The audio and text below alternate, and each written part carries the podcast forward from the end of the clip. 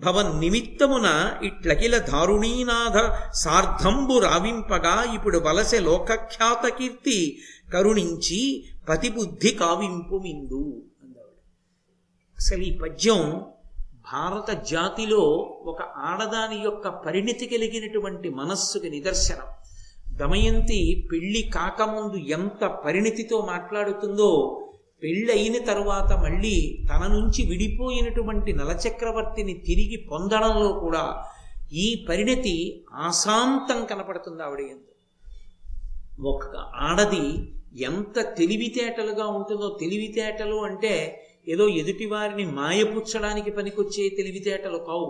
శాస్త్రవిహితమైనటువంటి ప్రవర్తన ఎందు ఎంత పరిణితతో కూడినటువంటి మనస్సుతో ఉంటారు అన్న విషయాన్ని ఆలోచించినప్పుడు చాలా ఆశ్చర్యకరంగా ఉంటుంది. ఏనేడా?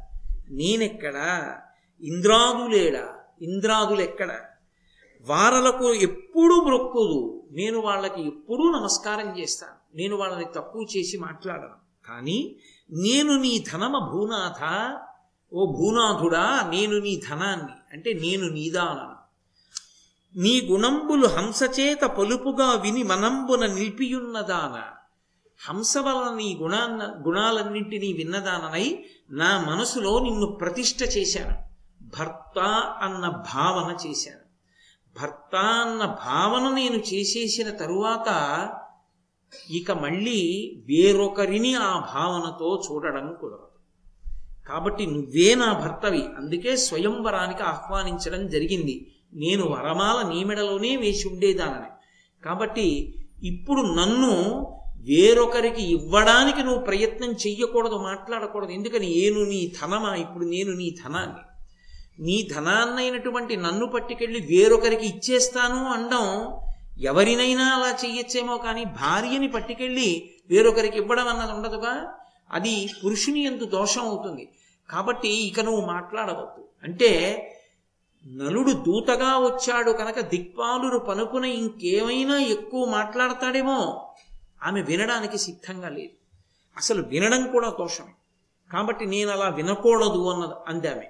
కాబట్టి పులుపుగా విని మనంబున నిలిపియున్నదాన భవన్ నిమిత్తమున ఇట్లకిల దారుణినాథ సార్థంబురా వింపగా ఇప్పుడు వలసె లోకఖ్యాత కీర్తి. అసలు మహారాజులందరినీ పిలిపించడానికి కారణం ఏమిటో తెలుసా?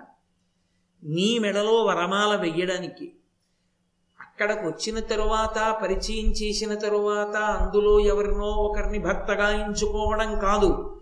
నా మనసులో నలమహారాజు గారికే మెడలో వ- వరమాల వెయ్యాలని నేను నిర్ణయం చేసేసుకున్నాను. కాబట్టి మా నాన్నగారు నీకొక్కడికే కబురు చేస్తే రాజలోకంలో భేదం వస్తుందని అందరి రాజుల్ని పిలిచి నీకు నలుడు ఇష్టం కనుక అక్కడైనా చేసేది ఇష్టమైన వాడి మెడలో వేయడమే కనుక రాజలోకమునందు విభేదం రాకుండా ఉండడానికి అంతర్లీనంగా చేసినటువంటి ప్రణాళిక నిన్ను రప్పించడం కోసమే చేశాం. కాబట్టి నీ మెడలోనే నేను పుష్పహారం వెయ్యాలి. అంతేకాని నువ్వు ఇప్పుడు ఎవరో దిక్పాలుర మెడలో హారం వేయమని నాకు చెప్పకూడదు. కరుణించి పతిబుద్ధి కావింపు మిందు.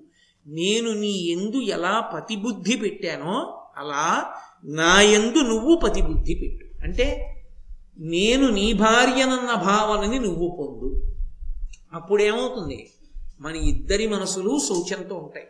లేకపోతే నేను నిన్ను భర్తగా భావన చేస్తుంటే నువ్వు వేరొకరిని భర్తగా పొందమని మాట్లాడుతుంటే నాకు నీ ఎందు చులకన భావం అంకురించి ధిక్కరించి మాట్లాడితే నాకు దోషం వస్తుంది.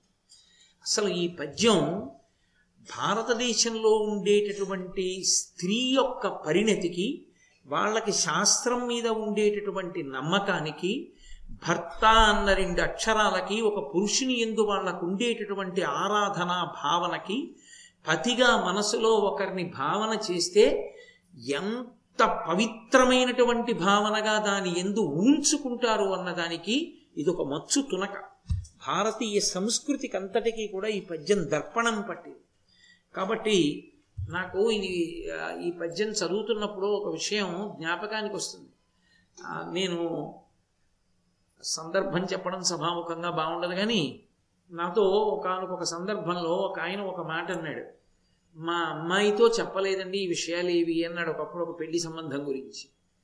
ఎందుకని అని అడిగాను నేను.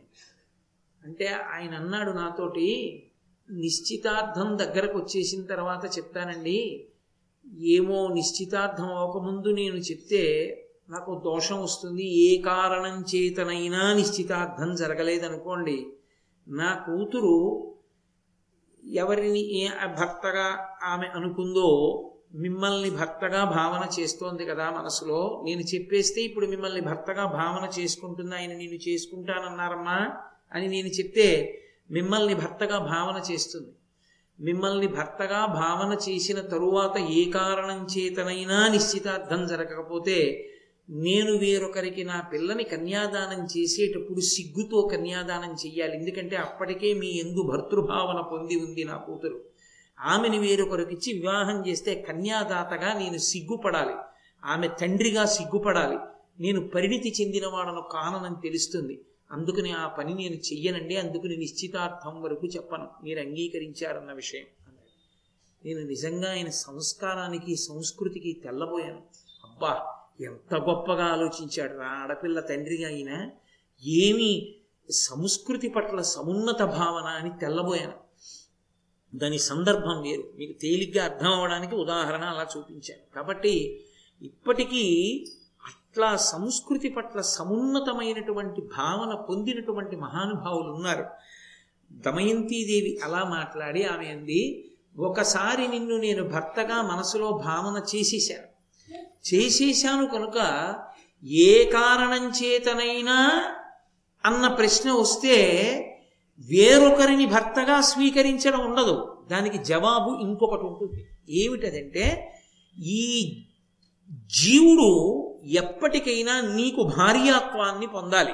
అందుకని ఈ శరీరం వదిలిపెట్టేస్తాడు ఉరి వేసుకునో విషం తాగో నిప్పులో దూకో నీట మునిగో ఈ శరీరాన్ని వదిలిపెడతాను తప్ప వేరొకరికి భార్యను మాత్రం కాదు. అంటే ఇప్పుడు దమయంతీదేవి ఈ మాటలు మాట్లాడిన తర్వాత నలుడు ఇంకా రాయబారని చెప్పడానికి ఏమైనా ఉంటుందా? ఇంకేం ఉండదు. అంత స్పష్టంగా చెప్పింది ఆవిడ. చెబితే అప్పటికీ ఒక మాట అన్నాడు నలుడు భూరిసత్తులు సర్వలోక విభులు విభూతి సమృద్ధులు యుద్ధోరు తేజులు నిన్ను కోరుచునున్నవారమరోత్తములు వారి పాద రజంబు పోలని వాని నన్ను మనుష్యు సంసారి కోరగ జన్నే నీకు ప్రసన్నులై సురలుండగం. ఏమిటమ్మా? ఇలాంటి మాటలు అంటావు అపారమైనటువంటి కీర్తి వహించినటువంటి వారు సర్వలోకములకు భర్తలైనటువంటి వారు అపారమైనటువంటి ప్రఖ్యాతి గణించినటువంటి వారు విశేషమైన తేజస్సున్నవారు నిన్ను కోరుతున్నటువంటి వాళ్ళు సాక్షాత్తుగా దేవతలు. వాళ్ళ పాదములకు అంటుకున్నటువంటి ధూళికణాలు ముట్టుకోవడానికి నాకు అర్హత లేదు. నేను మనుష్యుణ్ణి మర్త్యలోకంలో పుట్టాను. మర్త్యలోకమునందు పుట్టినటువంటి వాణ్ణి మానవ అంటే మనువంశంలో వచ్చిన వాడని మానవ మనుష్య అంటే మృత్యువును పొందుతాడు అని. ఏది ఈ లోకంలో అంటే భూలోకమునందు పుట్టింది అంటే దాని అర్థం ఏమిటంటే అది వెళ్ళిపోతుంది అని గుర్తు. ఏది ఈ లోకంలో పుట్టిందో అది ఉండదు. అది శాశ్వతంగా ఉండదు. అది వెళ్ళిపోతుందని గుర్తు. అది ఈ భూలోకానికి ఉన్నటువంటి లక్షణం. అందుకే ఆ లక్షణం అంకురించినటువంటి వాడు విశేష శోకాన్ని పొందడు. ఎందుకంటే ఇక్కడ కనపడేటటువంటివన్నీ పగిలిపోయే బొమ్మలే. పగలని బొమ్మలు ఈ లోకంలో సృష్టి చెయ్యడు ఈశ్వరుడు. ఎందుకంటే భూలోకమునకు అది లక్షణం. ఇక్కడ ఎప్పుడైనా ఏదే ఏదైనా పుట్టింది జనన తేదీ ఉంది అంటే దానికి మరణ తేదీ ఉంటుంది ఆ శరీరం ఉండదు అని గుర్తు. అది ఎప్పుడో ఒకప్పుడు వెళ్ళిపోతుంది. కానీ పెద్దవాళ్ళుగా చిన్నవాళ్ళని దీర్ఘాయుష్మంతులు కావాలని మనం కోరుకుంటాం. కాబట్టి ఇక్కడ ఉన్నటువంటి వాళ్ళు వెళ్ళిపోతారు. సంసారము అన్న మాటకి పర్యాయ పదం మృత్యు. మృత్యువుని పొందుతారు. కాబట్టి మృత్యువుని పొందేటటువంటి జన్మ ఉన్నవాణ్ణి నేను. మృత్యువు లేకుండా వృద్ధాప్యం లేకుండా ఎప్పుడూ సంతోషం అనుభవించగలిగినటువంటి వారు దేవతలు. అటువంటి దేవతలు నిన్ను వివాహం చేసుకుంటానంటున్నారు. వాళ్ళ పాద ధూళికి సరిపోనటువంటి నన్ను వివాహం చేసుకుంటానని నువ్వంటున్నావు. అసలు ఏమైనా అర్థం ఉందా నువ్వు మాట్లాడినటువంటి మాటలకి? అని అడిగారు. నలచక్రవర్తి దమయంతిని. అడిగితే దమయంతిదేవంది ఈ సందేశం వద్దని చెప్పాను కదూ. నాకు కావలసింది నువ్వు అంతే. నువ్వు మర్చుడవైతే నేను కూడా ఆలోకంలో పుట్టినదాననేగా? నాకు కావలసింది నిన్ను పతిగా పొందడం అంతవరకు. ధృతి అంటారు దాన్ని పట్టుదల. కాబట్టి ఇప్పుడు నువ్వు రాయబారిగా వచ్చావు. నీ మీద ఏదైనా కళంకం పడుతుందని కదా నువ్వు అనుమానిస్తున్నావు? ఒకవేళ నేను నిన్నే చేసుకుంటానంటే వాళ్ళకి వెళ్ళి నువ్వు ఈ మాట చెప్తే అంటే నువ్వు మా పనుపున సరిగా మాట్లాడలేదన్నమాట. నిన్నే చేసుకుంటానంటోంది కాబట్టి మా పనుపున ఎక్కువ మాట్లాడితే సరేలేండి అయితే దేవతల్ని వివాహం చేసుకుంటానంటుందేమో అని సరిగా చెప్పకుండా వచ్చావన్నమాట. అని కదా నువ్వు అనుకుంటున్నావు? నువ్వు వెళ్ళి చెప్పు వాళ్ళతోటి. ఆమెకి మీరు చెప్పిన సందేశమంతా చెప్పానని చెప్పు. ఆ తర్వాత ఎవరిని చేసుకోవాలో ఎవరిది హక్కు? నాది. నేను నీ మెడలోనే వరమాల వేస్తాను. అప్పుడు ఎవరిది చిత్తం? నాది. నిర్ణయం నాది. నువ్వు చెప్పవలసింది చెప్పావా? నేను వినవలసింది విన్నానా? ఇంకెందుకు చెప్తావు? అర్థమైపోయిందిగా? నువ్వు చెప్పవలసింది చెప్పేశావుగా? ఇంకా నేను ఎందుకు నీకు చెప్పడం? నేను చెప్తే మళ్ళీ నువ్వు చెప్తున్నావు. అది వినడం నాకు ఇష్టం లేదు. కాబట్టి నేను చెప్పవలసిందంతా చెప్పేశానని దేవతలకి చెప్పేయి ఎంత తెలివైందండి? నలుడు తెలివైన వాడా దమయంతి తెలివైందా? అది పరిణతి. దమయంతి దేవి యొక్క పరిణతి అసలు ఈ ఆఖ్యానంలో మీరు గమనిస్తుంటే అయ్య బాబోయ్ ఇంత తెలివితేటలతో ఇంత పరిణితి కలిగి ఉంటారా అనిపిస్తుంది. అసలు చిత్రనళీయం చదువుతుంటే ఆ చిత్ర యొక్క శీలం చదువుతుంటే ఆశ్చర్యంగా ఉంటుంది. అంత అద్భుతంగా మాట్లాడుతుంది ఆవిడ. కాబట్టి నలుడు వెళ్ళిపోయాడు. వెళ్ళిపోయి దేవతలతో చెప్పాడు. నేను చెప్పవలసినదంతా చెప్పాను. వాళ్ళు హృదయము గ్రహించలేని వాళ్ళు కారు. ఆమె నలుణ్ణి వరిద్దాం అనుకుంటోంది. అనుకుని వాళ్ళు సంతోషించారు. మంచిది. ఆమె ధర్మానికి కట్టుబడింది శాస్త్రానికి కట్టుబడింది. కానీ ఆమె యొక్క పూనిక ఎంత గొప్పదో ఒక చిన్న పరీక్ష చేసి చూద్దాం. మన నలుగురం కూడా నలుడి నలుడిలాగే మారిపోదాం. ఇప్పుడు వీళ్ళ నలుగురు అసలు నలుడు ఐదుగురు నలచక్రవర్తులు అవుతారు. స్వయంవర స్వయంవర మంటపంలో ఐదుగురం ఒక వరుస క్రమంలోనే కూర్చుందాం కుర్చీల్లో. ఇక్కడొకడు అక్కడొకడు అక్కడొకడు ఇక్కడొకడు వద్దు. ఐదుగురం వరుసగా కూర్చుందాం. ఐదుగురు నల చక్రవర్తుల్ని చూసి ఏం చేస్తుందో చూద్దాం. వాళ్ళకి ఎంతసేపు ప్రచ్ఛన్న రూపాన్ని పొందడం? నలుగురు నలచక్రవర్తి యొక్క వేషాన్ని ధరించారు. నలున కాని నలినదళనేత్ర వరియింపదట్టె చూతమనుచు అమరవరులు నలుగురును కడంగి నలరూపమున వచ్చిరా స్వయంవరమున కతిరయమున ఆ నలుగురు కూడా నలరూపాన్నే పొంది ఏం చేస్తుందో దమయంతీదేవి చూద్దాం. నలుణ్ణే పెళ్ళి చేసుకుంటుందిట. మన ఐదుగురులో నలుడెవరో ఎలా తెలుసుకుంటుంది? చూద్దాం ఆమె బుద్ధి వైభవం ఏమిటో. అని వచ్చారు. వచ్చి కూర్చున్నారు. ఆమె ఈ దేవతలనే ప్రార్థన చేసింది. అది ఆవిడకున్న గొప్పతనం. ఆవిడ వచ్చి ఐదుగురు నలచక్రవర్తుల్ని చూసింది. చెప్పాడుగా నలుడు నలుగురు దిక్పాలకులు కూడా నిన్ను కోరుకుంటున్నారు వారిలో కూడా ఎవరినైనా ఒకరిని వరించమన్నారని. ఆమె ఈ దేవతలు ప్రసన్నులైతే తప్ప మేము నలుగురం అసలు నలచక్రవర్తులం కాం అన్న విషయం తెలియనివ్వరు. అందుకని ఈ దేవతలే నా పట్ల ప్రసన్నులు కావాలని వాళ్ళనే మనసులో ప్రార్థన చేసింది ప్రార్థన చెయ్యగానే వాళ్ళు సంతోషించారు ఆమె దృఢదీక్షకు. ఆమెకి బుద్ధి ప్రచోదనం చేశారు. అదే ధియోయోన ప్రచోదయాత్. సమస్య అక్కడే ఉంటుంది పరిష్కారం అక్కడే ఉంటుంది. ఈ సమస్యకి పరిష్కారం అని తెలియదు. నాకు విశాఖపట్నంలో బాగా తెలిసిన దేహబంధుత్వం ఉన్నాయని ఒక ఆయన ఉండేవారు. ఆయన తన కొడుకు కోసం అని చెప్పి ఎన్ని పెళ్ళి చూపులు చూశాడు. ఆ సెలక్షన్ కమిటీలో నేను మెంబర్గా ఉన్నాను. చాలా పెళ్ళి చూపులకి. ఎన్ని పెళ్ళి చూపులు చూసినా కొడుక్కి పెళ్ళి మాత్రం సెటిల్ అవ్వలేదు. ఆశ్చర్యం ఏంటంటే ఈయన మేడెక్కి పొద్దున్నే న్యూస్ పేపర్ చదువుకుంటుంటే పక్కింటి అయినా మేడెక్కి న్యూస్ పేపర్ చదువుకుంటూ ఇద్దరు ఏదో మాట్లాడుకున్నారు. మాట్లాడుకుంటుండడంలో వాళ్ళ అమ్మాయి బట్టలు ఆరేయడానికి వచ్చింది. మీ అమ్మాయి పెళ్ళి కూతురు కదా అంటే మీ అబ్బాయి పెళ్ళి కొడుకు కదా అన్నారు. ఆ రోజు పది గంటలుగా పెళ్ళి సెటిల్ అయిపోయి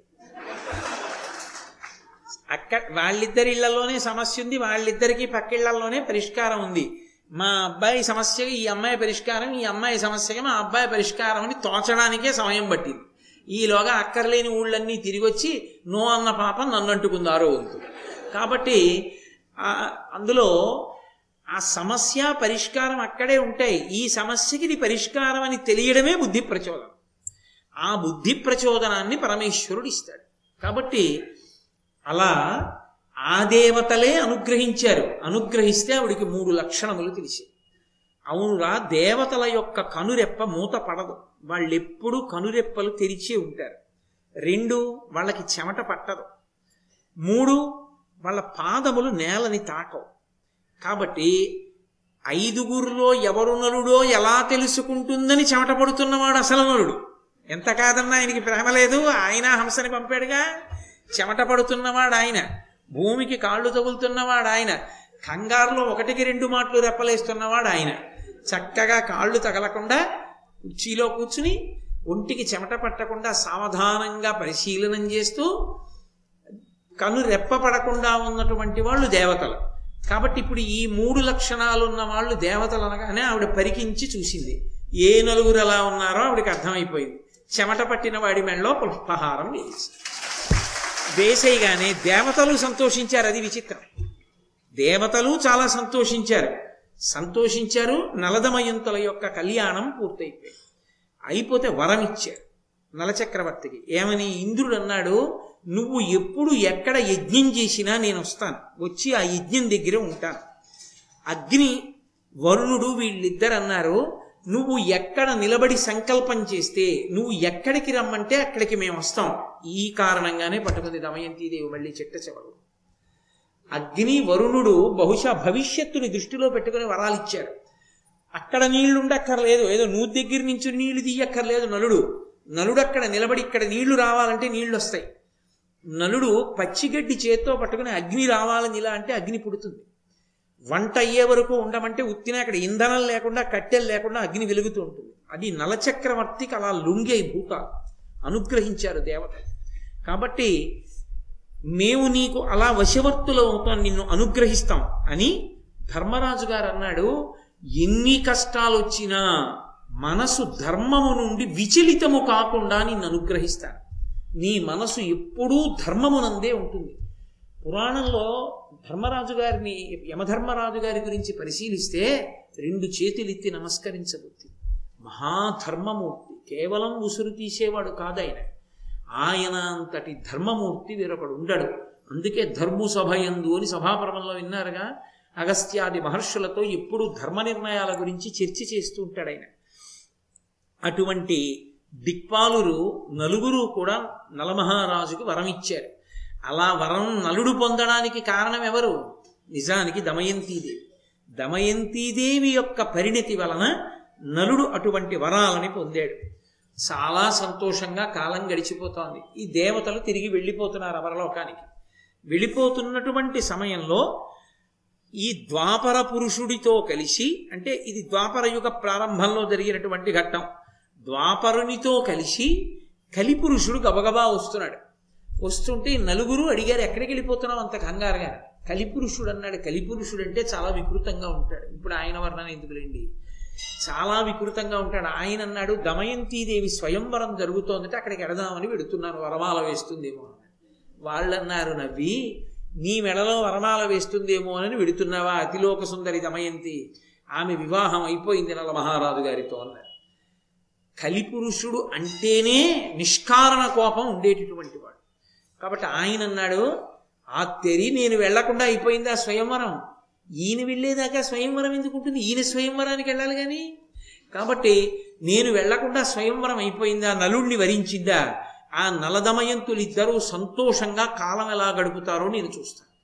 వాళ్ళిద్దరిని అష్ట కష్టాలు పెట్టి వాళ్ళిద్దరిని విడదీసేసి వాళ్ళు ఏడ్చేటట్టుగా చేస్తాను. వాళ్ళని ఎన్ని బాధలు పెడతానో చూడండి అన్నాడు. అని తిన్నగా నిషధరాజ్యానికి వచ్చి నలచక్రవర్తిలోకి ప్రవేశించాలని ప్రయత్నం చేశాడు. ఎందుకంటే కలిపురుషుడు ప్రవేశించాడు అనుకోండి బుద్ధి పతనం అవుతుంది. బుద్ధి సక్రమంగా ఉండదు ఇంకా. బుద్ధి కాని గడ్డి తిందా చెయ్యకూడని నిర్ణయం చేసేస్తాడు. చేసేశాడా? జారి కింద పడిపోతాడంతే ఎంత పెద్దవాడు.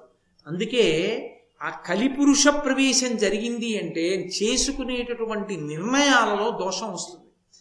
నీ కలిపురుషుడు నలుడిలో ప్రవేశించాలని ప్రయత్నం చేశాడు. కానీ ఆయన మహాధర్మమూర్తి అయి నిరంతరం యజ్ఞయాగాది క్రతువులు చేస్తూ బ్రాహ్మణులకు విశేషమైనటువంటి దానాలు చేస్తూ ఆయన ఉన్నాడు. అటువంటి నలుని ఎందు ఎలా ప్రవేశిస్తాడు? ప్రవేశించడం కుదరలేదు. కుదరక ఎదురు చూస్తున్నాడు. ఆ ఎదురు చూస్తున్నటువంటి సమయంలో అనుకోకుండా ఒక అవకాశం లభించింది కలిపురుషుడికి. ఒకప్పుడు నలుడు మూత్ర విసర్జన చేసి కాళ్ళు కడుక్కోవడం మర్చిపోయి సంధ్యావందనం చేయడానికి వెళ్ళిపోయాడు. మూత్ర విసర్జన చేస్తే శౌచం పోతుంది వెంటనే. శౌచం పోతుంది కాబట్టి కాళ్ళు కడుక్కుని ఆచమనం చెయ్యాలి. ఆచమనం పోని చేయకపోయినా కనీసంలో కనీసం రెండు కాళ్ళు కడుక్కుంటే తప్ప ఏ పని చేయకూడదు. అలా పొరపాటున చేశారనుకోండి విరుద్ధ ఫలితాలు ఇస్తాయి. అవి సత్ఫలితాలు ఇవ్వవు. మూత్ర విసర్జన చేసి కాళ్ళు కడుక్కోకుండా అదే కదూ శమంత కోపాఖ్యానం? ప్రసేనుడు చేసింది అదే. అందుకే చచ్చిపోయాడు సింహం చేతిలో. మూత్ర విసర్జన చేసి రెండు కాళ్ళు కడుక్కోకుండా ఇంట్లోకి వెళ్ళిపోయాడు. వెళ్ళిపోయిన తర్వాత కాసేపాగి భార్య ప్రసాదం తినండి అని ఎవరో తిరుమల నుంచి తెచ్చింది పెట్టింది అనుకోండి గభాల నోట్లో వేసుకున్నాడు అనుకోండి దోషభూయిష్టం. అది తప్పు. శౌచము పోతుంది. శరీరము శౌచముతో ఉంటేనే కొన్ని పనులు చెయ్యాలి. శౌచము లేని పనులు కొన్ని చెయ్యకూడదు. ఆ శౌచము అంటే పవిత్రత. ఆ పవిత్రతని నిలబెట్టుకునేటటువంటి ప్రయత్నం నిరంతరం చేస్తుండాలి. శౌచము కొన్ని కొన్నిటి కారణంగా విపరీతంగా పెరుగుతుంటుంది శరీరానికి. అందుకే కొన్ని కొన్ని శరీరాలు అంత శక్తివంతములవుతాయి.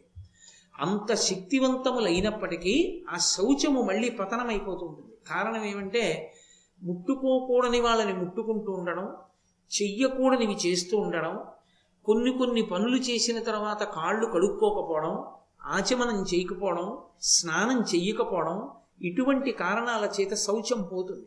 శౌచం పోతే కలిపురుషుడు ప్రవేశిస్తాడు. బుద్ధి మందగిస్తుంది. బుద్ధి సక్రమ నిర్ణయం చెయ్యదు. అందుకే రాత్రివేళ ఆలోచన చెయ్యవద్దు అని చెప్తారు. రాత్రివేళ ఆలోచన చెయ్యవద్దు అని ఎందుకు చెప్తారంటే అది స్నానం చేసి కూర్చునే సమయం కాదు. స్నాతకం చేసినప్పుడు మామగారికి మాటిస్తాడు. నేను కటి బాగా చీకటి పడిపోయిన తరువాత స్నానం చెయ్యను అని చెప్తాడు. బాగా చీకటి పడిపోయిన తర్వాత తగినంత కారణం లేకుండా స్నానం చేయకూడదు. ఏ పలహారమో చేసేసాడు అనుకోండి రాత్రి తొమ్మిదింబావో తొమ్మిదిన్నరో అయిపోయింది అనుకోండి పడుకోబోయే ముందు స్నానం చేసి పడుకోవడం భోగం అనుభవించడంలో అత్యంత నిష్ట కలిగినటువంటి పశ్చిమ దేశాల వారి యొక్క సంప్రదాయం. ఈ దేశంలో నిద్రపోయే ముందు స్నానం చేయరు. బ్రహ్మముహూర్తంలో నిద్రలేచి స్నానం చేస్తారు. అందుకే శ్రీరామాయణంలో కైకం అంటుంది నువ్వు సూర్యవంశంలో పుట్టావు. తెల్లవారుజామున లేచి సూర్యోదయ పూర్వం స్నానం చేసి కూర్చో. సూర్యుడు ఉదయిస్తే నీ బుద్ధి వికసిస్తుందంట స్నానం చేస్తే శౌచం కుదురుతుంది. శౌచం కుదిరితే బుద్ధి సక్రమమైన నిర్ణయాలు చేస్తుంది. అందుకే శౌచం లేకపోతే చాలా ప్రమాదాలు ఉంటాయి. ఇప్పుడు నేను అసలు ఆ శౌచము అన్న దాని గురించి మాట్లాడడం మొదలుపెట్టాను అనుకోండి అది చాలా పెద్ద దీర్ఘప్రసంగం అవుతుంది. కాబట్టి శౌచము భ్రష్టం అవుతుంది భ్రష్టమైతే ఆ శౌచాన్ని నిలబెట్టుకోవడానికి మార్గం ఉంటుంది. అది కాళ్ళు కడుక్కోవడమే. ఆ కాళ్ళు కడుక్కోవడం అన్నది మాత్రం ప్రత్యేకంగా అలవాటుగా ఉండాలి. కాళ్ళు కడుక్కోమన్నారు కదా అని పాదం మీద పాదం వేసి రుద్దకూడదు. పాదం మీద పాదం వేసి రుద్దేటటువంటి అలవాటు ఉన్న వాళ్ళకి దేవతల యొక్క అనుగ్రహం నిరంతరం కోల్పోయి దరిద్రం అనుభవిస్తారు. పాదాన్ని పాదంతో రుద్దకూడదు. పాదాన్ని చేత్తో రుద్దుకోవాలి. చెంబుతో నీళ్ళు పోస్తూ కుడి చేత్తో నీళ్ళు పోస్తూ ఎడం చేత్తో పాదాన్ని రుద్దుకోవాలి. అథవా ఎడంచేత్తో నీళ్ళు పోస్తూ కుడి చేత్తో పాదాన్ని రుద్దుకోవచ్చు. తప్ప పాదాన్ని పాదంతో రుద్దకూడదు. అందుకే మన దేవతల్ని చూడండి వేస్తే వీరాసనం వేస్తారు. అంటే ఈ కాలెత్తి ఈ ఎడం కాలెత్తి కుడి కాలు మీద వేసుకుని కూర్చుంటారు.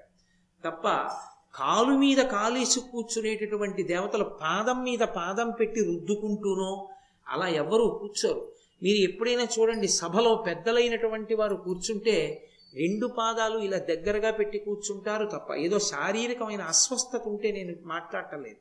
సాధారణంగా పాదం మీద పాదం వీరు ఎందుకని అంటే దేవతానుగ్రహం లోపిస్తుంది. రెండు ఉపాసన అంతా కూడా పాదములలోని నాడుల్నే పట్టుకుంటుంది.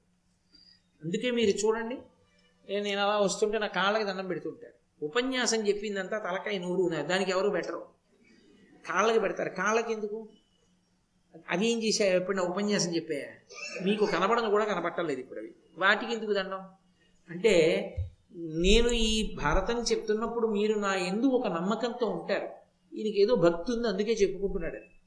నా ఎందు భక్తి ఉన్నది నిజమైతే అంటే నన్ను నేను పొగుడుకోకూడదని అలా అంటున్నాను తప్ప నేను అలా మోసగించడానికి భారతం చెప్పుకుంటున్న వాడిని కాదు. దాని మీద విశ్వాసం ఉంది కాబట్టే చెప్పుకుంటున్నాను. ఈయనకి భక్తి ఉంది అని మీరు నమ్మినప్పుడు నా ఉపాసన బలం పాదములలో ఉన్న నాడుల ఎందు ఉంటుంది. అందుకని పాదములకు నమస్కరిస్తారు. రెండు పాదములు గమనమునకు సూచనలు. పాదములే తీసుకెడతాయి. మీ పాదములు భగవంతుడి వైపుకి నడుస్తున్న పాదములు. ఆ పాదములకు నమస్కరిస్తే మా జీవితాలు కూడా భగవంతుడి వైపుకి తిరుగుతాయి. అందుకు పాదాలు ముట్టుకుంటారు. మూడు ఈ తల ఇలా ఎత్తి నించున్నాను. ఇలా నించున్నాను కాబట్టి పాడయ్యాను. ఇప్పుడు ఈ తలని పాదములంత కిందకి దింపేస్తున్నాను. కింద ఉన్న పాదములు ఎంత కిందకుంటాయో నాది నాది నేను నేనన్న స్ఫురణ కల్పించినటువంటి ఈ అహంకార స్థానమైన శిరస్సుని పాదములంత క్రిందకి దించి నా తల మీకు కిందన ఉన్నటువంటి పాదములకు తగిలితే నాకు అభ్యున్నతి. మీరు నన్ను పైకెత్తాలి. మీరు నన్ను ఎత్తడానికి యోగ్యులు నిలబడడానికి మీరు అర్హులు. మీ ముందు వంగడానికి నేను అర్హుణ్ణి అని చెప్పడానికి వంగి పాదములు ముట్టుకుంటారు.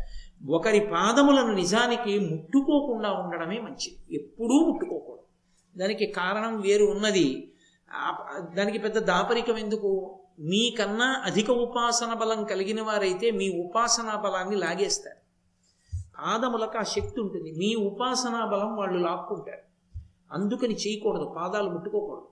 రెండు వాడు ఏదో శౌచంతో ఉన్నాడనుకోండి గబుక్కుని తగిన శౌచంతో ఉన్నారో లేదో చూసుకోకుండా మీరు ముట్టుకున్నారనుకోండి ఆయన శౌచం పతనం. అప్పుడు ఆయన దానికి ప్రాయశ్చిత్తం చేసుకోకపోతే ఆ ఫలితం చేసిన వాళ్ళ ఖాతాలో పడిపోతుంది. పీఠాధిపత్యంలో ఉన్న వ్యక్తుల యొక్క పాదాన్ని ముట్టుకున్నాం అనుకోండి ఇంకా ఆ రోజున వాళ్ళు భిక్ష చేయకూడదు. ఆయన భిక్ష చేయకుండా ఉండిపోయినటువంటి పాపంలో ఫలితం మనకు పడుతుంది. అందుకే దూరంగా ఉండండి దూరంగా ఉండండి. పాదాలు ముట్టుకోకండి అంటే అది అది అహంకారం కాదు. మనశ్రేయస్సు కొరకే. అందుకే ఉత్తమ మార్గం ఏమి అంటే పాదాలు ముట్టుకోకూడదు. వారు నిలబడి ఉంటే దానికి ముందు ఉన్న భూమిని ముట్టుకుని నమస్కారం చేయాలి. అంతేకాని పాదాలు స్పృశించడం మంచిది కాదు. అది యథార్థానికి సంప్రదాయంలో ఒక్క గురువు గారు కనపడితే సంప్రదాయ శిష్యులైతే మంత్రోపదేశాన్ని పొందినటువంటి శిష్యులకు ఒక్కరికే అధికారం గురువుగారి పాదాల మీద తలపెట్టి నమస్కారం చేయొచ్చు అది అపూర్వమైనటువంటి అదృష్టం. గురువుగారి పాదాల మీద తలపెట్టినప్పుడు పొందేటటువంటి ఆనందం అనన్య సామాన్యమైన వీపు మీద రెండు చేతులు వేసి ఆశీర్వచనం చేస్తుంటే ఎంత సంతోషంగా ఉంటుందో. గురువుగారి పాదాలు తలుచుకుంటేనే అసలు ఎంత ఆనందంగా ఉంటుందో. మా గురువుగారు మా గురువుగారి పాదాలు ఆయన పాదాలకి నా తల తాటించి నమస్కరించడం వారు నా వెన్ను రాసి నా భుజాలు పట్టుకొని పైకెత్తడం తలుచుకుంటే నాకు పరవశంగా ఉంటుంది. గురువుగారి పాదములంటే అవి ఈశ్వరుని పాదములే. అంత గొప్పవి. అది ఒక్క సంప్రదాయ శిష్యులకే అధికారం. అన్యులకు ఉండదు అలా ముట్టుకోవడానికి. సరే కాబట్టి ఆ నలుడు మూత్ర విసర్జన చేసి కాళ్ళు కడుక్కోలేదు. కాళ్ళు కడుక్కోకుండా సంధ్యావందనం అనేటటువంటిది కాల సంబంధమైన విషయం. ఆ వేళ దాటిపోయింది అనుకోండి ఆ వెళ్ళకూడదు. సంధ్యావందనం చేస్తే ప్రాయశ్చిత్తంతో చేయాలి. ప్రాయశ్చిత్తంతో చేయడం అంటే కొంచెం సిగ్గుతో చేయవలసిన పనిది. నేను వేళ పట్టును ఇవ్వలేకపోయాను అని. కాబట్టి వేళ పట్టున ముందు సంధ్యావందనం చేసేస్తారు. తప్ప ఇంకొక పనికి పని కోసం ఉండకూడదు. నిజానికి అసలు సంధ్యావందనం చేసుకునే అలవాటు ఉన్న వాళ్ళ ఇంటికి సంధ్యావందన సమయమునందు వెళ్ళకూడదు. వెడితే వాళ్ళకి కాలాతిక్రమణం అవుతుంది. కాలాతిక్రమణం అయితే ఆ దోషం మనకు వస్తుంది వాళ్ళ ఇంటికి వెళ్ళకూడదు. నాకు బాగా గుర్తు మల్లంపల్లి శరభేశ్వర శర్మ గారని మహాపండితుడు. ఆయన నాతో మాట్లాడుతూ ఒకప్పుడు ఒక మాట చెప్పారు. ఓ రోజు సాయంకాలం విశ్వనాథ సత్యనారాయణ గారి ఇంటికి వెళ్ళి గేటు తీశారట ఆయన. గేటు తీస్తే సత్యనారాయణ గారు అరుగు మీద నించుని పెద్ద కేకేశారట. రే ప్రదోషమేలవుతోంది సూర్యాస్తమయం అవుతోంది చేశావా సంధ్యావందనం? ఆయన హడిలిపోయి ఇలా అన్నారట సర్వేశ్వర శర్మ గారు. అంటే మహాపండితుడు. ఆయన సభలో ఉంటే అష్టావధానం శతావధానం సహస్రావధానం చేసేవాళ్ళు భయపడిపోయానికి నమస్కారం పెట్టి వెళ్ళిపోమ్మనేవారు మీరు ఉంటే మాకు